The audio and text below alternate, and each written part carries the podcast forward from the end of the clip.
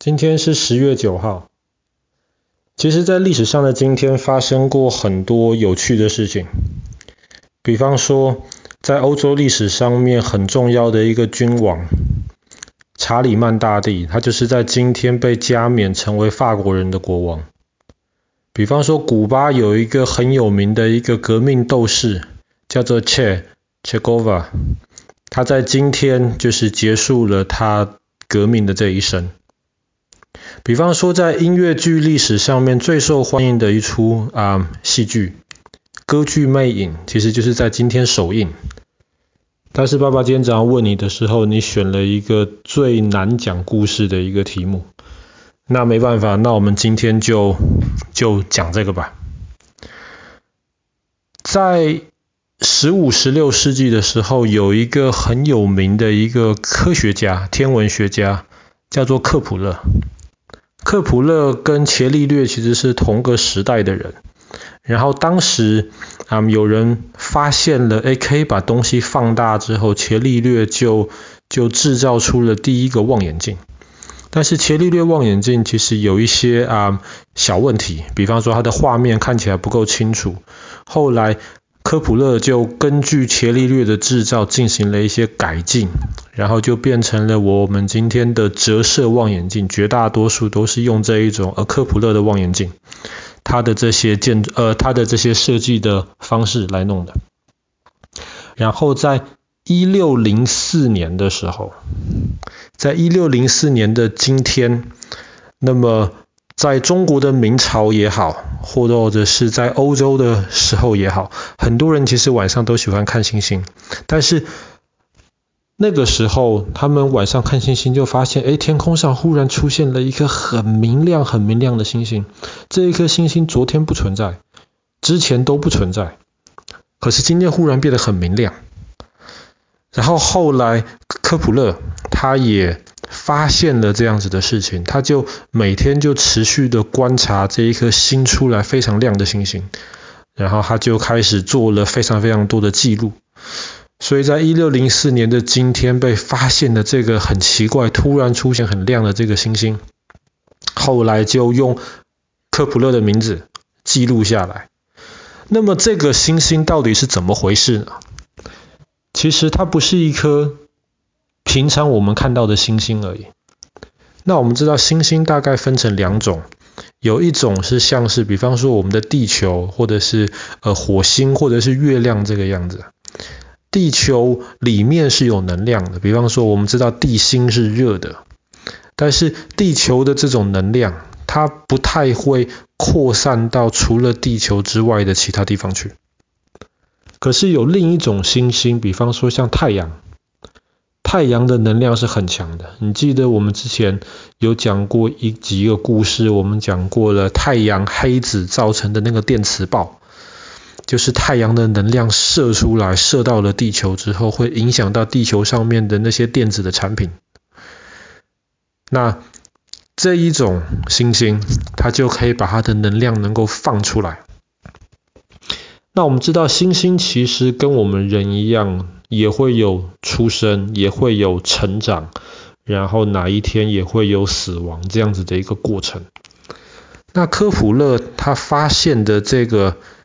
忽然变亮的这个星星，其实后来的科学家就明白了这到底是什么情况了，就把这个东西叫做 supernova，或是我们中文就翻译成超新星爆炸，听起来是一个很厉害的一个字眼，超新星爆炸。这到底是什么情形啊？超新星爆炸其实有两种的原因。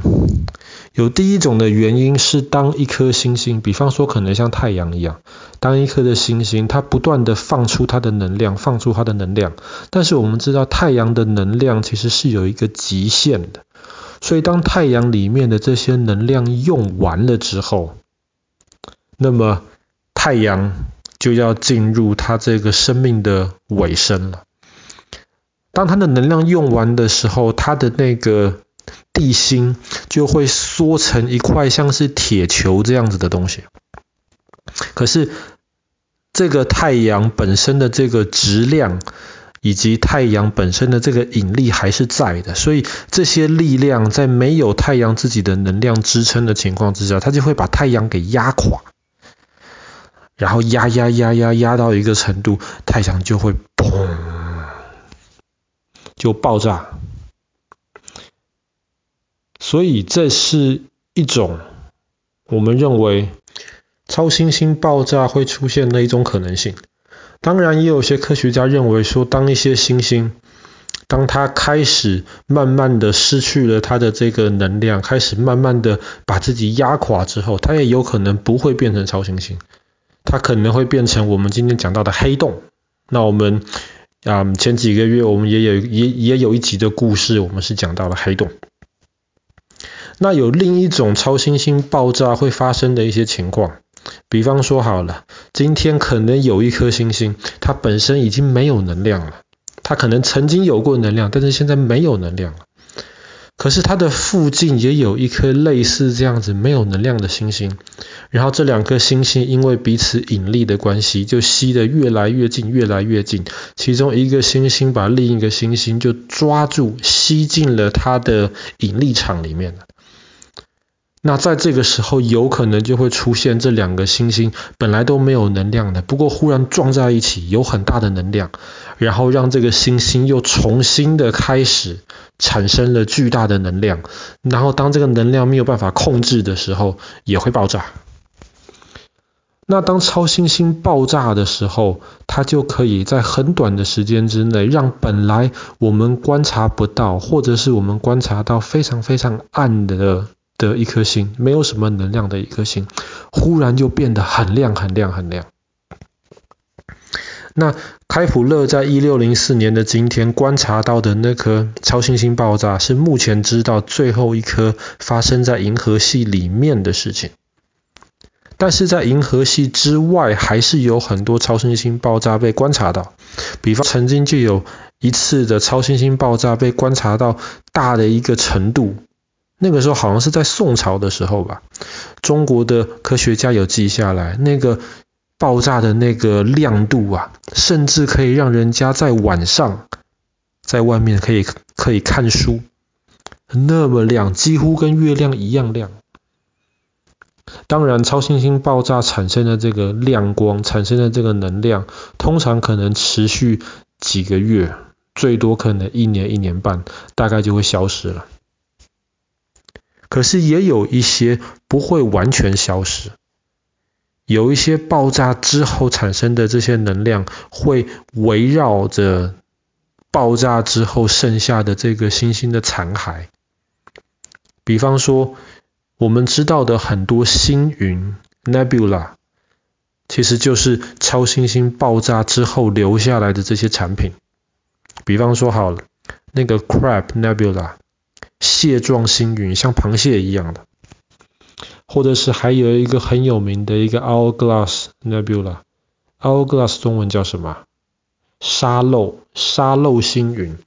你如果仔细看沙漏星云中间的话，你会发现，哎，沙漏星云中间还有一点点白白的那个亮点，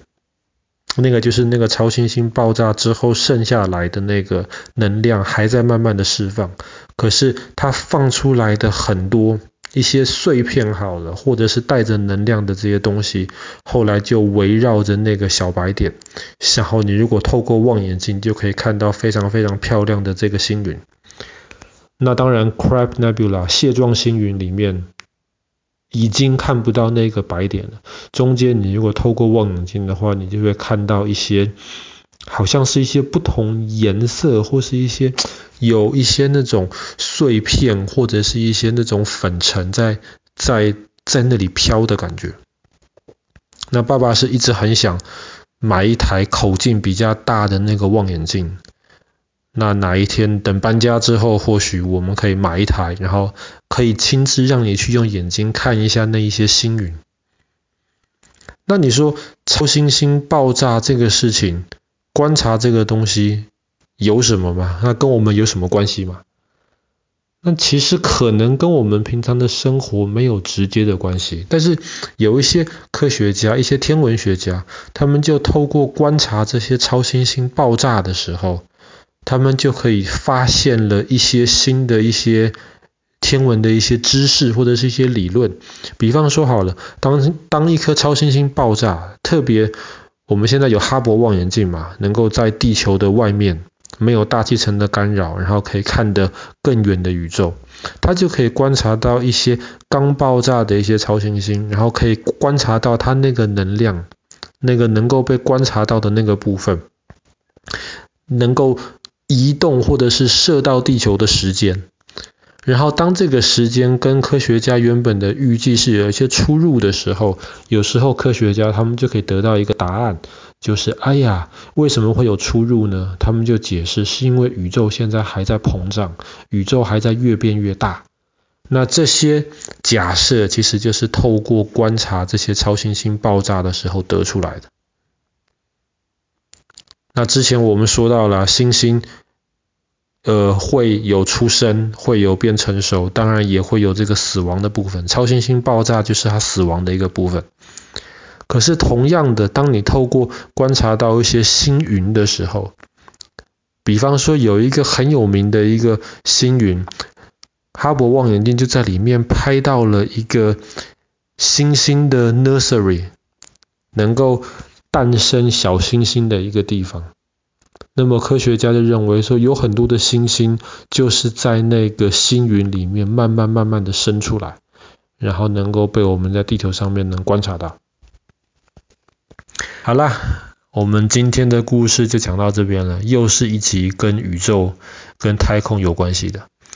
那么在啊一六零四年的今天，十月九号。他们观察到的一个目前知道银河系内最后的一颗超新星爆炸，被称为科普勒的超新星。那当然，在银河系外，其实每一百年大概都会有一两次那一种啊、超新星的爆炸能够被观察到了。那有一颗很有名的星星，在天空中大概第十四、第十五亮的一颗星星，英文叫做 Antares，中文叫星宿二。那么星宿二其实就是一颗可能随时会爆炸的超新星。那那不那不知道它哪一天会爆炸，有可能是明天，有可能还要等到几十年、几百年之后，这个没有人知道。但是可想而知，当星宿二发生的 supernova 的时候，那应该会是一个天文界上非常壮观的事情。那不知道我们有没有机会可以看到？好了，今天的故事就讲到这边了，超新星爆炸。